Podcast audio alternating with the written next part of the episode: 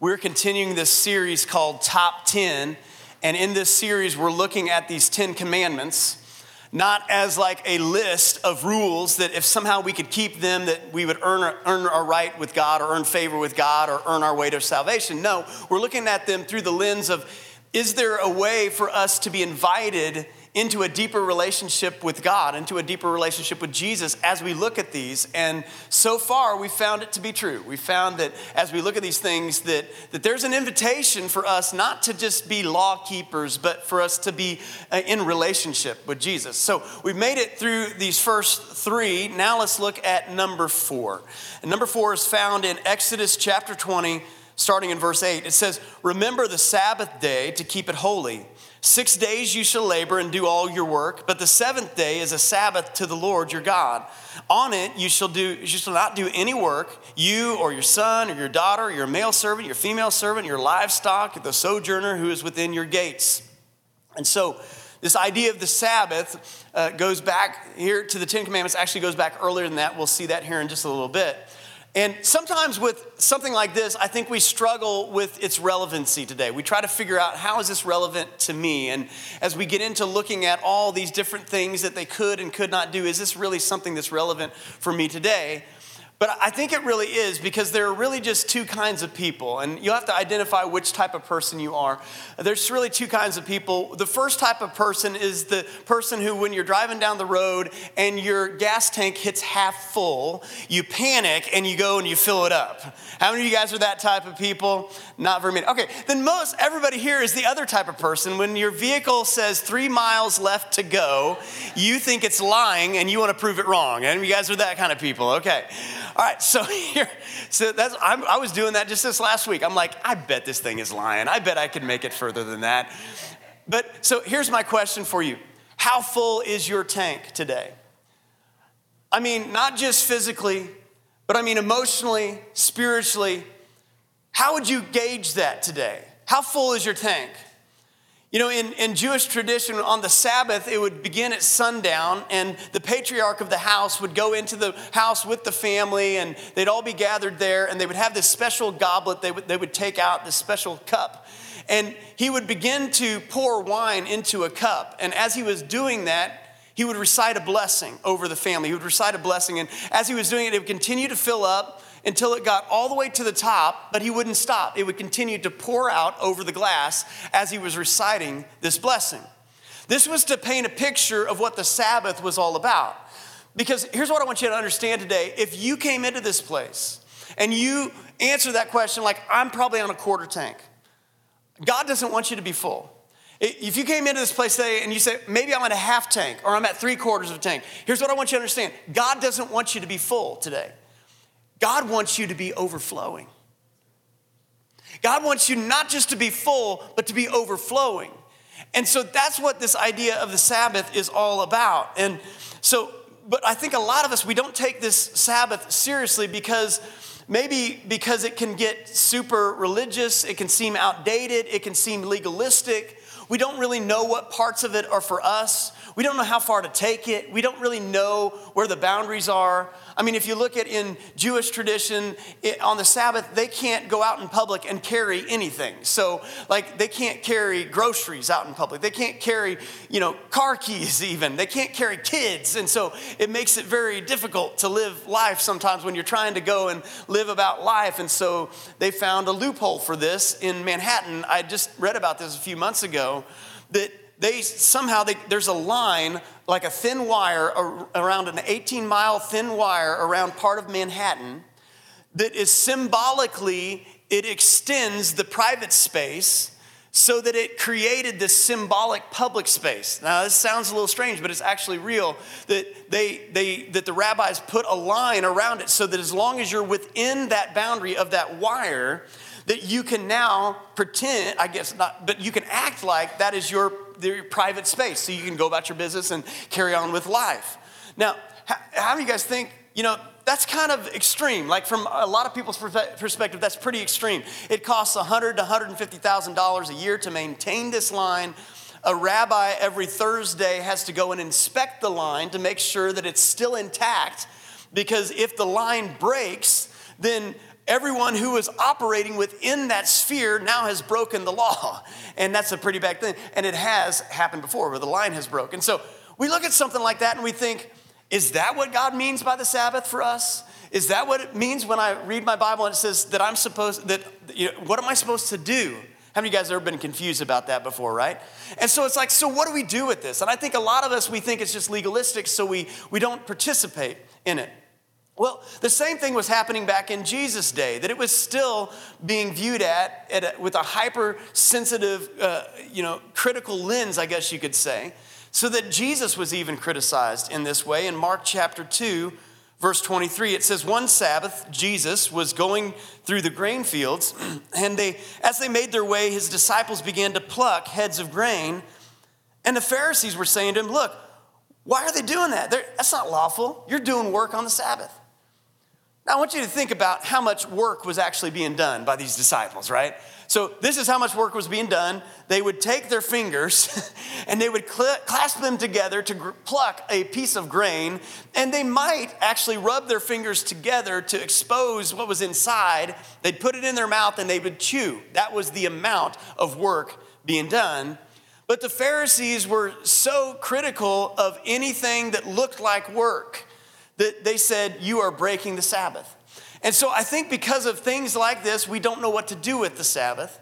You know, even in, you know, Jewish tradition where you can't scoot out a chair on the Sabbath, you have to pre-position everything. You can't push a button to an elevator. You know, we have some they have something called the Sabbath day journey, which somebody figured out basically how far you could walk before breaking a sweat and anything under that's acceptable, but anything outside of that is actually work.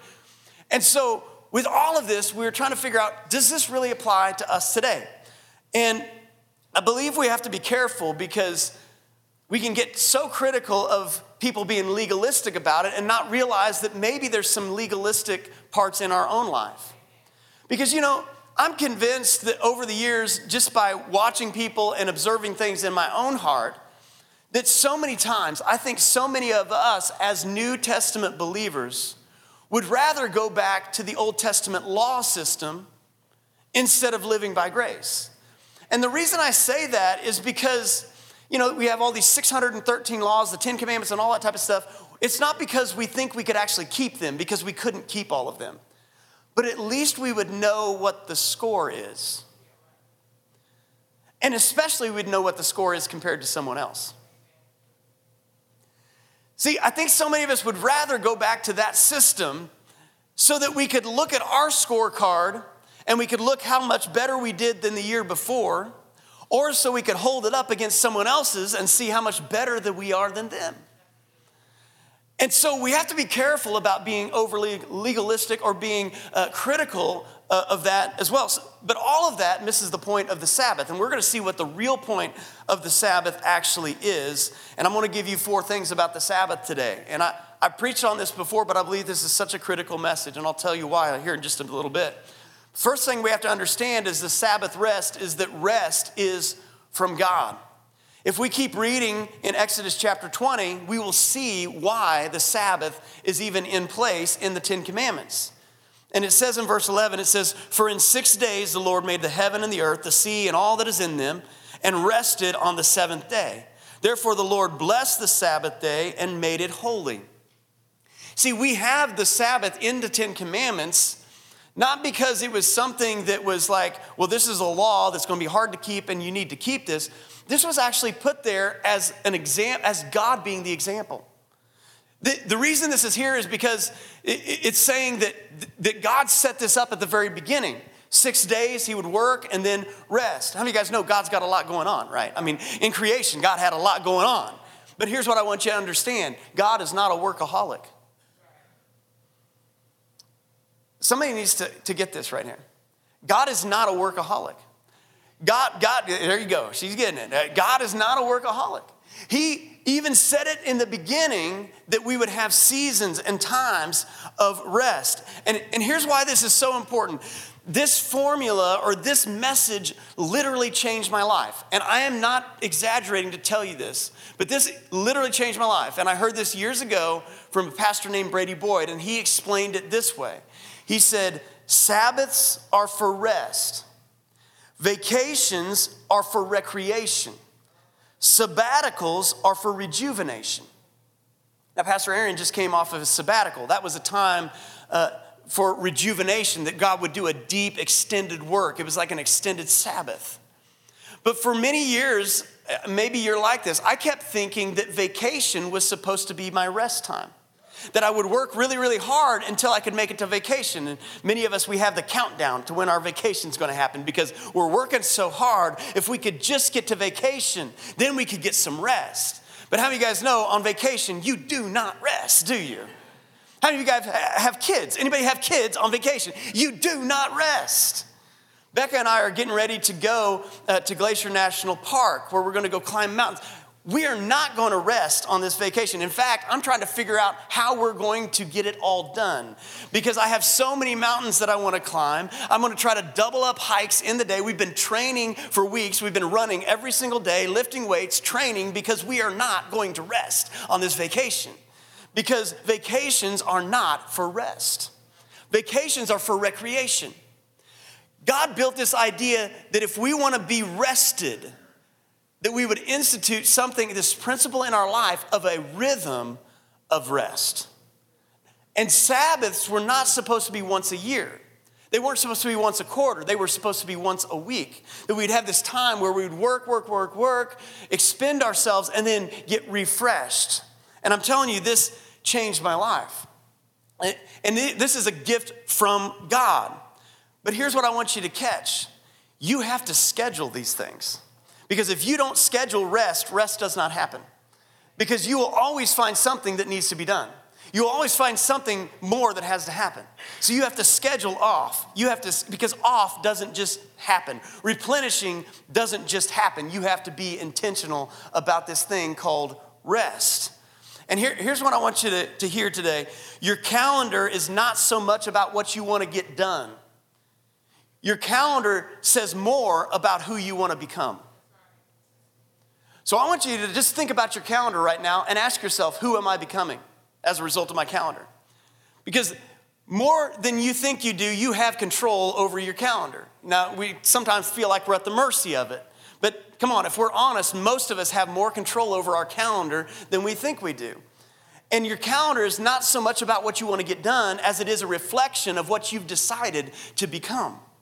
And part of that has to be this rhythm of rest, this priority of God in our life. And so we'll talk about that. But you have to schedule nothing because if you don't schedule rest, then somebody else will fill it for you. Somebody will be happy to fill your calendar for you. Have you noticed that, right?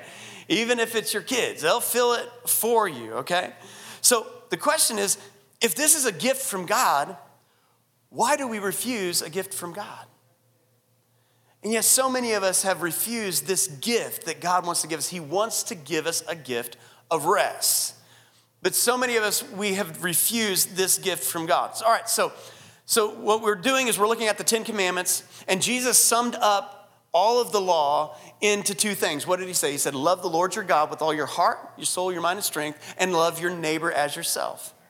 So many people will say that the Ten Commandments are actually divided up into two categories. The first four have to do with our relationship with God, and the last six have to do with our relationship with other people.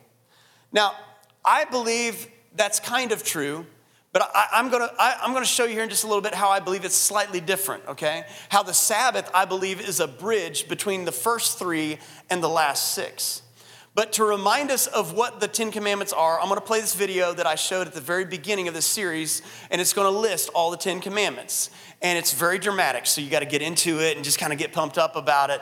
Uh, it's very dramatic, but here's what I want you to do as you're watching this I want you to see which commandments have to do with our relationship with God and which commandments have to do with our relationship with other people. All right, so let's roll.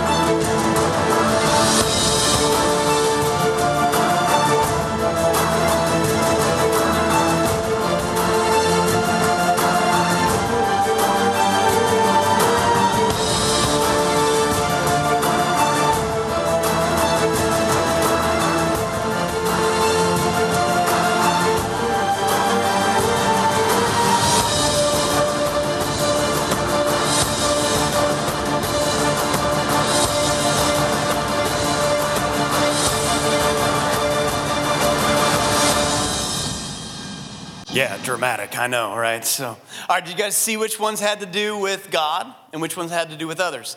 Here's the reason why I believe the Sabbath, it's not either or. And the reason why I believe that is because basically it's because it's hard to love God well when you're tired. Now, you guys know it's hard to love others well when you're exhausted. If you're depleted, it's hard to follow after what Jesus said to love the Lord your God with all your heart, your soul, your mind, and strength if you are tired. It's hard to love others well when you're exhausted and you have nothing left to give. And so I believe that this is a bridge in between those two ideas. So the first thing we have to understand is that rest is from God. And this leads us to the second thing we have to understand about the Sabbath. And, this is why it's important for us. I, th- I think a lot of us misunderstand why the Sabbath is important, but it's so key for us to live life in the kingdom of God, in the new covenant. It's so key because of this idea. And this is number two. And it says this that rest helps you to love well.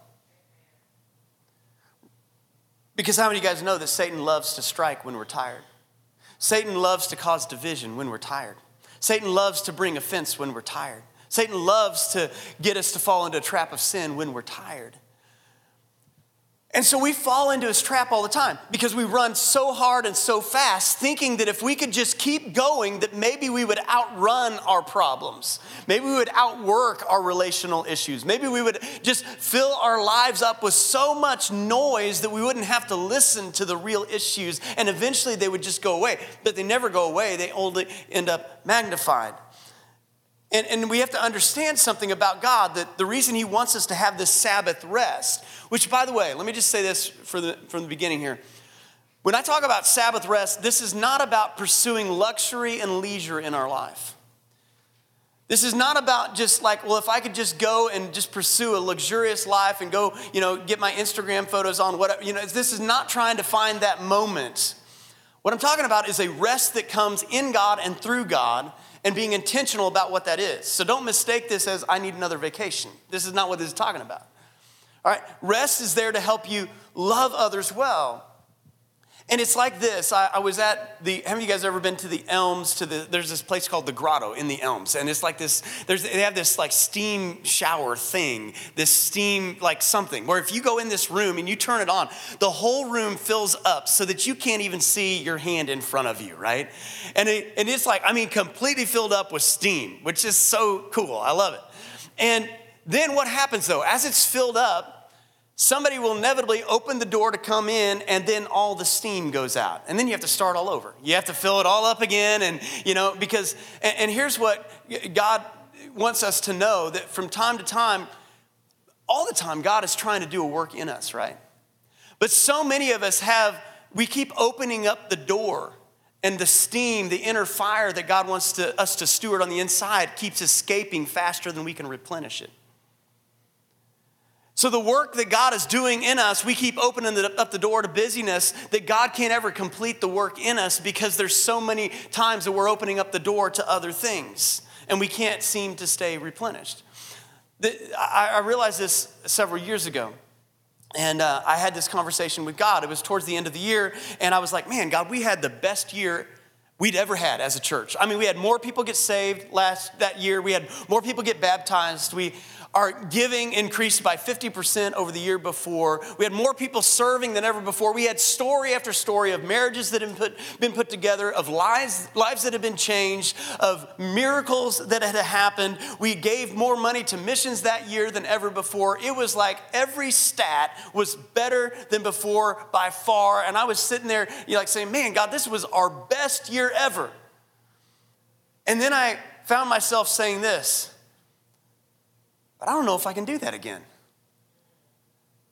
Like, I've been running so hard this year, I don't know if I could keep that up. I don't know if I could keep that pace up. I don't know where's my heart at.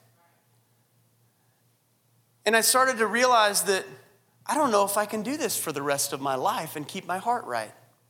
I don't know if I can run at this pace for the rest of my life and keep my heart right towards other people. I can keep making new stats, but I don't know if my heart can be right at that pace. And I started to realize that what I can do for the next five years and keep my heart right may not be the same thing I could do for the rest of my life and keep my heart right. And I was like, oh my gosh, I have an issue to deal with, don't I? I have a decision to make. And here's what, here's what a lot of people do a lot of people just ignore that and just say, well, I'm going to see what it's like when I get to that five year mark and see. And by that time, it's usually too late. By that time, we've left in our wake broken relationships. Heart, our heart is hard by that time, and, and all those sort of things. And so I had this decision. I was like, I don't know if I can keep running at this pace and keep my heart right.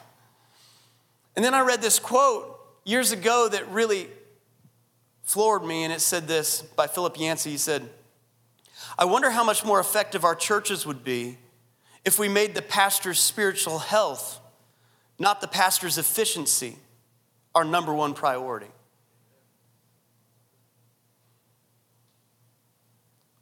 Because I was looking at, the, at my life and I was like, man, I'm super productive. But am I spiritually healthy right now? I don't know that I am. So I ask you the question I've asked you this before which would you rather have? A super productive pastor or a spiritually healthy pastor? Can anybody answer that? Just go ahead and just, I, I, there's a right answer, by the way. There's a right one. Yeah, we, we want the spiritually healthy pastor. Obviously, we, we do. Now, we would like to have both, okay? But let me ask it in a different way. If you were to go to your kids this afternoon and ask them this question, would you rather have a super productive mom or a spiritually healthy mom? What do you think they'd say? I think we know the answer, don't we? I think we know the answer. We would like to have both, but listen, many times you can only give fuel to one or the other. Because if we're honest, we end up in one place or the other. We end up giving fuel to being super productive at the expense of spiritually healthy very few of us put the fuel, if we were to put all of our cards in one place or the other, very few of us would pick the spiritually healthy. Because it's the super productive that gets the accolades. It's the super productive that checks off the box. It's the super productive that if we had the 613 laws, we could keep the check box and we could beat somebody else in the race, right? And so we know the answer to that question. But, but we have to be honest. What if there are things what if you're looking at your life right now and you're thinking, I don't know if I can be spiritually healthy at this pace beyond five years? I don't know if I could be spiritually healthy and have my heart right towards the things of God, towards the people of God, towards other relationships. And you got a choice to make, just like I had a choice to make. Well, what am I going to do about that? What, what kind of changes am I going to make in my heart about that? And, and here's what I want you to understand the best thing you can do for your marriage is take a Sabbath. The best thing you can do for your kids is take a Sabbath. I promise you, the best thing I did for Journey Church was to learn this principle of taking a Sabbath. Because as we'll hear later on, Journey Church would not be here had I not learned this principle. I'm telling you, we would not be sitting here today had I not learned this principle. This is why it's life changing. It is so, so important. And here's what I also want you to understand.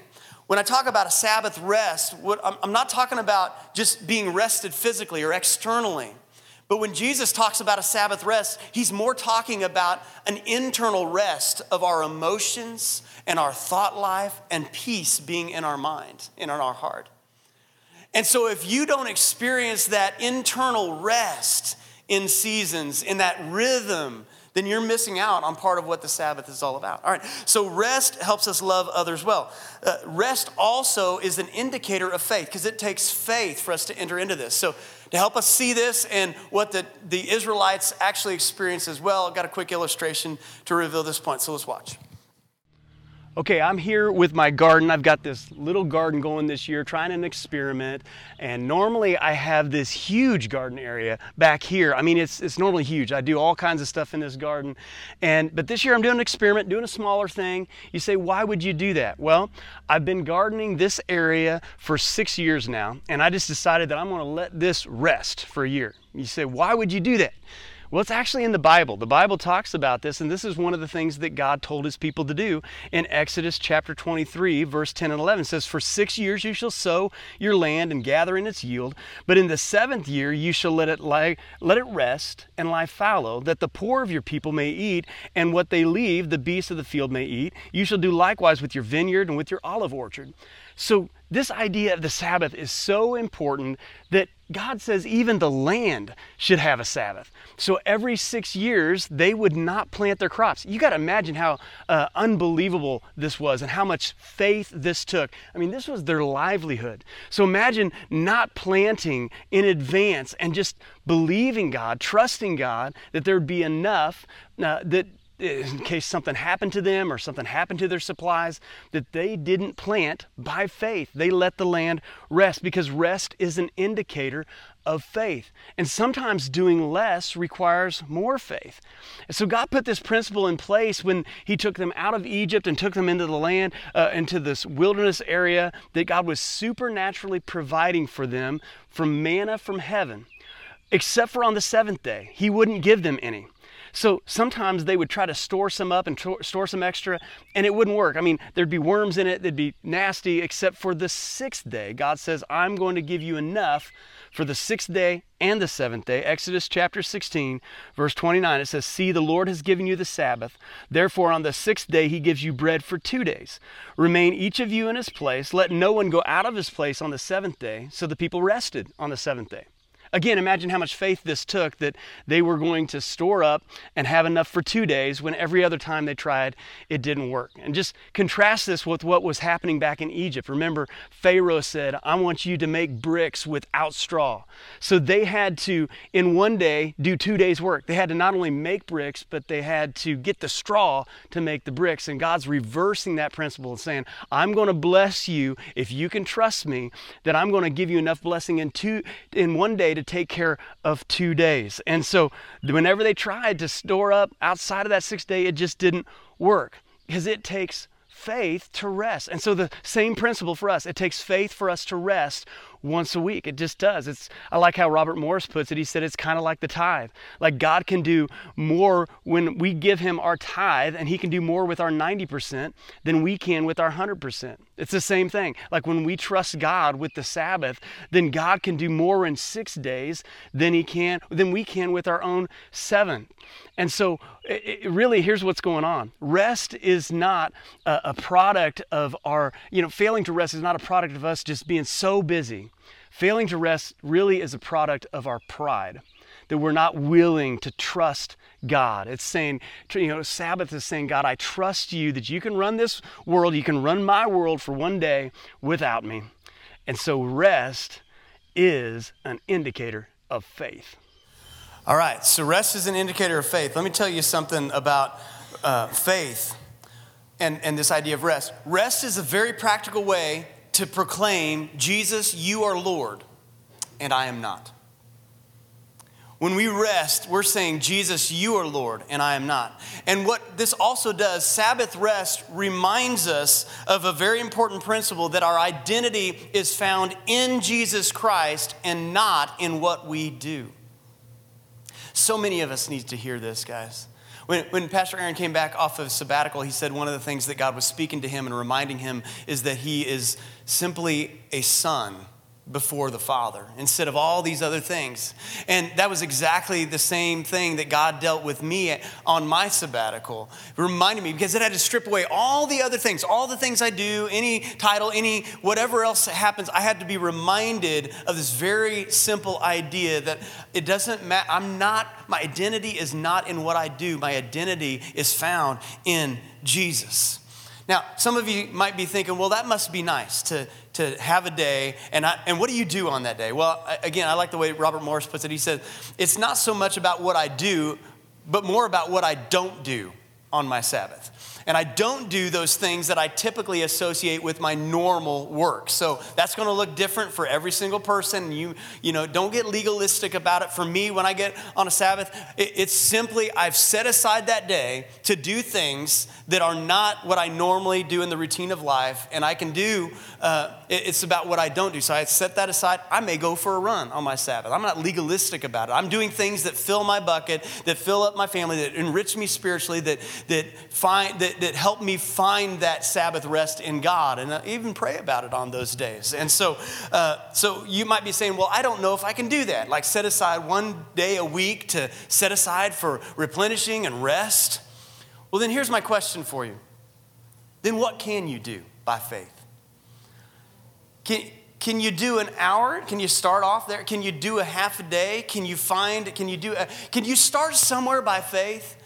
Like, can you start somewhere by faith? Because rest is an indicator of faith. Can, can you, it's, it's like Elijah with the widow with the, the jars of oil, and, and as many jars as she brought, they were filled, right? So, this idea of stepping into this by faith is bringing God. Here's what we have to understand whatever we give to God, He fills. So you have to understand whatever you give to God, He's going to fill. What can you give to God? What can you do? What can you start with by faith? All right, and here's, here's the last thing number four rest guards the call of God on your life. You may not think this is rest is so important, but I'm telling you, rest guards the call of God in your life. And here's, here's why this was so life changing for me. I've been hinting at it all throughout the message. Here's why it's so life changing for me. About 10 years ago, I was running so hard. I mean, I'm a very driven person, and I run, work hard. Whatever I do, I try to do it all the way, okay? If you know me, I'm like, all, I mean, high RPM, let's go. And especially 10 years ago, I mean, I would work, work, work, work, work. We're starting the church. I'm working on the side. I'm doing the church. I'm doing all this stuff. I'm work, work, work, run, run, run, trying to produce as much as I can, trying to be faithful, trying to work hard. And I would run and run and run and work and work and work until I would get sick and be in bed for a couple days. And the only thing that would slow me down, and I almost took that as like a pride thing, like, like, like a good thing. Like, look, I worked so hard until the only thing that stopped me is once every so often, I will not work because I can't work, because that's how hard of a worker I am. And I almost took it as an issue of, man, look, look how good I am, because I worked until I was sick, and I didn't stop. And so then sickness would become my Sabbath or exhaustion would become my Sabbath. And I would work, work, work, run, run, run. Until finally, I remember the day, it was years ago before we were even in this building, but I picked up my cell phone and I called one of our overseers of our church and I said, I want to quit. I'm done. I, am done. I, I, was dealing with people issues at the time. I was dealing with all kinds of stuff. I was so frustrated. I was like, I'm done. I tried. I'm done. And fortunately, he was on the other end and he, he talked me back. He said, No, I think you're going to regret that decision. You need to think about this. You need to pray about this. And really kind of talked me off the ledge, so to speak, and said, No, come back. And so I, I got off that phone call, put it down, and I said, All right, here's what I'm going to do. For the next two weeks, I'm only going to work 40 hours at the church only 40 hours, including weekend services and everything. I'm, only going, I'm going to limit to that, and it doesn't matter what happens. It doesn't matter, uh, you know, what pressure is put on me. It doesn't matter how many people I disappoint that I can't make an appointment. It doesn't matter if somebody dies or whatever happens. I'm just going to work 40 hours, and then I'll decide. So I got to the end of the two weeks, my little two week experiment, and I was like, it was like the birds were chirping again, and the sun had come out, and I was like, I don't feel like quitting at all. I feel like going again. And God spoke to me in that moment and says, That's because you were just tired. And I started to realize that every, I had this pattern of I would run so hard during certain seasons, and it used, and I started to recognize a pattern even certain times of the year that I would feel like quitting at that same time of the year. And God said, No, you were just tired. And that was when I finally learned this principle of the Sabbath. And you can ask our staff or our ministry leaders, or if you've been around, like I, I block off the Sabbath. And for me, it's a Friday because I work all weekend long, you know? But for me, it's, it's a Friday. And you're going to have a hard time getting a hold of me for anything church related on a Friday. That's just the way it is. And it was the best decision I made for Journey Church because Journey Church would not exist had I not made that decision. I want you to understand how important this is. Rest will actually guard the call of God on your life, and it almost cost me the call of God because I wasn't resting. And it makes me wonder what potential has already been cost for many of us in this room because we haven't rested? Or maybe in the future, if we don't get the rest that we need and the rhythm that we need, what, what might we bypass because we're, t- we're too distracted, we're too busy, we're too exhausted to be able to walk out what God has called us to walk out? Matthew chapter 25. Verse 1, eh, you've heard this most likely before. It says, Then the kingdom of heaven will be like ten virgins who took their lamps, went to meet the bridegroom. Five of them were foolish, and five were wise. For when the foolish took their lamps, they took no oil with them, all right? But when the wise took, they, they took flasks of oil with their lamps. And the bridegroom was delayed, and they all became drowsy and slept. All right, let's look at this picture here. There's ten, five wise, five foolish, five have oil, five uh, foolish ones do not. They were all doing the same thing, though. They were all waiting for the bridegroom to call, and they all of them fell asleep. All of them fell asleep, all doing the same thing. Okay? It says, But at midnight there was a cry, Here's the bridegroom, come out to meet him. Then all those virgins rose and trimmed their lamps, and the foolish said to the wise, Give us some of your oil, for our lamps are going out. But the wise answered, saying, Since there will not be enough for us and for you, go rather to the dealers and buy for yourselves. And while they were going to buy, the bridegroom came, and those who were ready went in with him to the marriage feast, and the door was shut. They were all doing the same thing. Here's the thing being filled allows us to seize opportunities when they come. God can't use you if there's nothing in the tank. Our mission requires margin. All of these things are truth that we sometimes forget. And if you're not available when God comes calling, here's what I've seen over the years He moves on.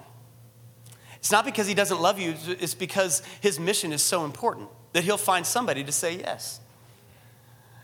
And so many of us have been running so hard, distracted with so many things. We've become a Martha instead of a Mary that God has come knocking at the door. The bridegroom has come, and we may not even have realized that He's come. Or when he does come, we, we don't even have it in our heart to say yes because we're so discouraged, because we're so exhausted, because we're so tired. So, what's the answer? Well, the answer is found right there in that story. The answer is found right here. And it's, it's this that you have to intentionally get oil when you don't need it so that it'll be there for when you do need it. And so many of us, we may be in a season right now where we don't think we need oil because we don't think we need rest. We don't think we need to get replenished from God because it seems like things are going okay. But you have to intentionally get oil when you don't think you need it so that it'll be there for when you do. I'm going to have the worship team come back up, and as they do, let me ask you this one t- very difficult question. But if you're honest with yourself, I think it will propel you into, um, into a new season. And here's the, the tough question I'm going to ask you What part of God's call are you sacrificing because you're not rested? What part of God's call are you sacrificing because you're too busy with other things instead of kingdom things?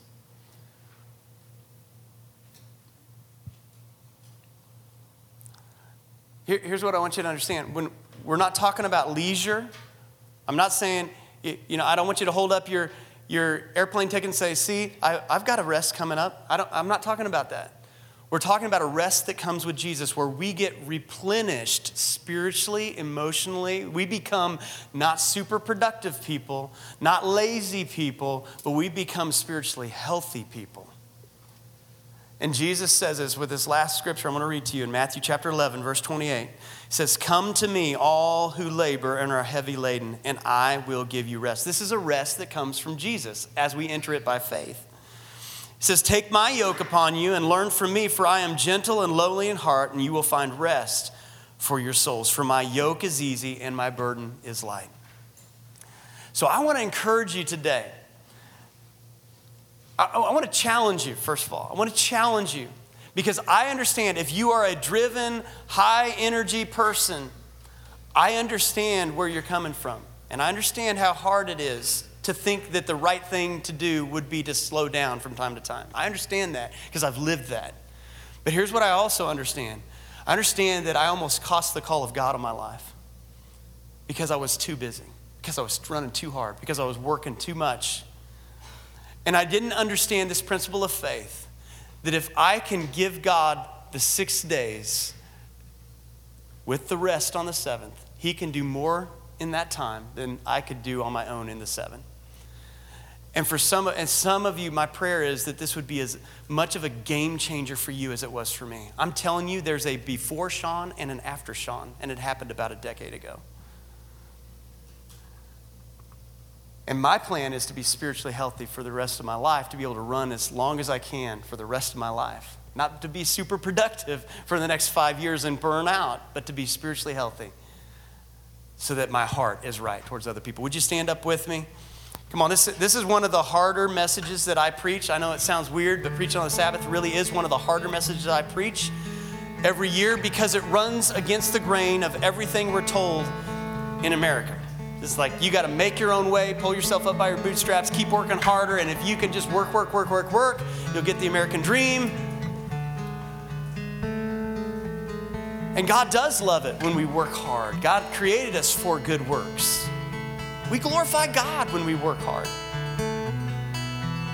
but not apart from rest. Not apart from rest. Rest is a very spiritual activity. And some of us need to grow into maturity where we find that it's okay. Like I can actually sit down with a glass of tea under a tree for an hour and just enjoy life without feeling guilty about it. That I can sit there long enough so that my soul becomes still enough that I might be able to hear God's voice in a way that my busyness has not allowed me to. It's okay. And it's not just on vacation, it's the rhythm of every single week. It's a rhythm. Jesus had this pattern of ministering and then drawing away, ministering and getting replenished. I'm telling you, your life will be more full of joy. Your life will be more full of hope. Your life will be more full of Jesus if you do this. So, God, we come before you right now and we thank you for this gift of rest. And Lord, we see it not as a law that we have to keep, but we see it as an invitation to a deeper relationship with you and other people. That as we rest and get replenished, and the work of God on the inside of us is cultivated and tended to, that it allows us to love you with all of our heart, with all of our mind, with all of our soul, with all of our strength, and it allows us to love others well. So, Lord, I pray for a, a replenishing, a refreshment, a season of refreshment to happen in us, in these people, in this season, in Jesus' name. Amen. Let's worship Him one more time.